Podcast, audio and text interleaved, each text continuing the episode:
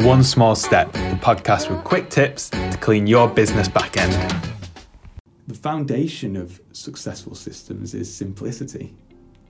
And that can sometimes seem a little counterintuitive, especially if this side of the business feels overwhelming or feels complex. As humans, we're really good at taking something we find overwhelming and amplifying that we find something complex and we add a million different layers and questions and considerations onto it until it's just too much for us to even think about, so we don't even want to start. And you know, even now, I find myself doing it all the time. I find myself with a thousand ideas in my mind, and then each one has 50 more ideas off the back, and it just spirals out of control. But it seems productive, and this is the dangerous thing because all these ideas feel like you're getting something done. It feels productive, but actually you're never taking action.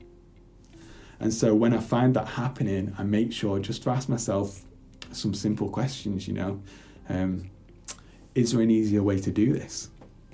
Can this be done in one step rather than many? Often I find I've added too many steps to something which could have been done in one. And also, can I do this in the future?